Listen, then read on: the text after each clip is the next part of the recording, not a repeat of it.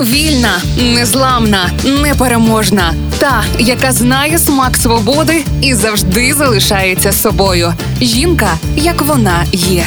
Про жінок, які змінили хід історії в програмі Ольги Телипської на Радіо Перше. Сьюзан Клатен володіє значними пакетами акцій BMW і фармацевтичної компанії Алтана. Її вважають найбагатшою жінкою Німеччини. Воно й не дивно. Її статки станом на 2021 рік оцінювали у 28,7 мільярда доларів. Того ж таки року вона увійшла у список 10 найбагатших жінок світу за версією Forbes. Виручка німецького автовиробника у 2020-му склала майже 119 мільярдів доларів. І це попри кризи і карантини. За рахунок цього зросли і статки Сьюзан, яка успадкувала більш як 19% акцій BMW від своєї матері, невістки засновника компанії. Крім того, Сьюзан Клатен має у власності компанію Діда Атланта AG, яку за останні десятиріччя перетворили з одного з найбільших виробників хімікатів. Сюзанна Клатен народилась 1962 року. Вона належить до багатого роду німецьких промисловців і підприємців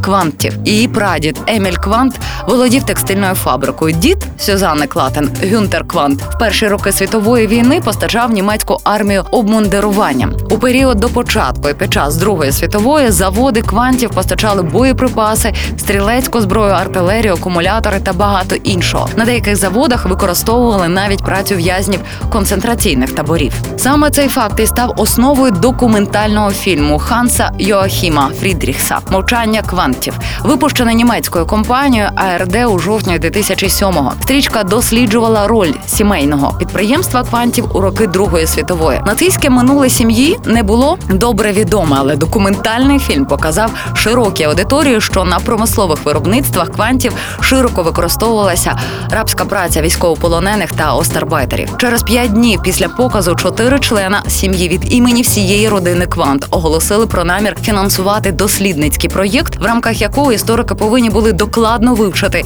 діяльність сім'ї під час правління Адольфа Гітлера. Незалежне дослідження, а це 1200 сторінок, складене бонським істориком Йоахімом Шолтексесом, яке було опубліковане 2011 року, прийшло до висновку. Кванти були нерозривно пов'язані із злочинами нацистів. Ніяких компенсацій, вибачень чи меморіалів на місцях виробництва квантів після розслідування журналістів зроблено не було. БМВ, згідно з розслідуванням, не був якось причетний до квантів. Жінка, як вона є. В програмі Ольги Телипської на Радіо Перше.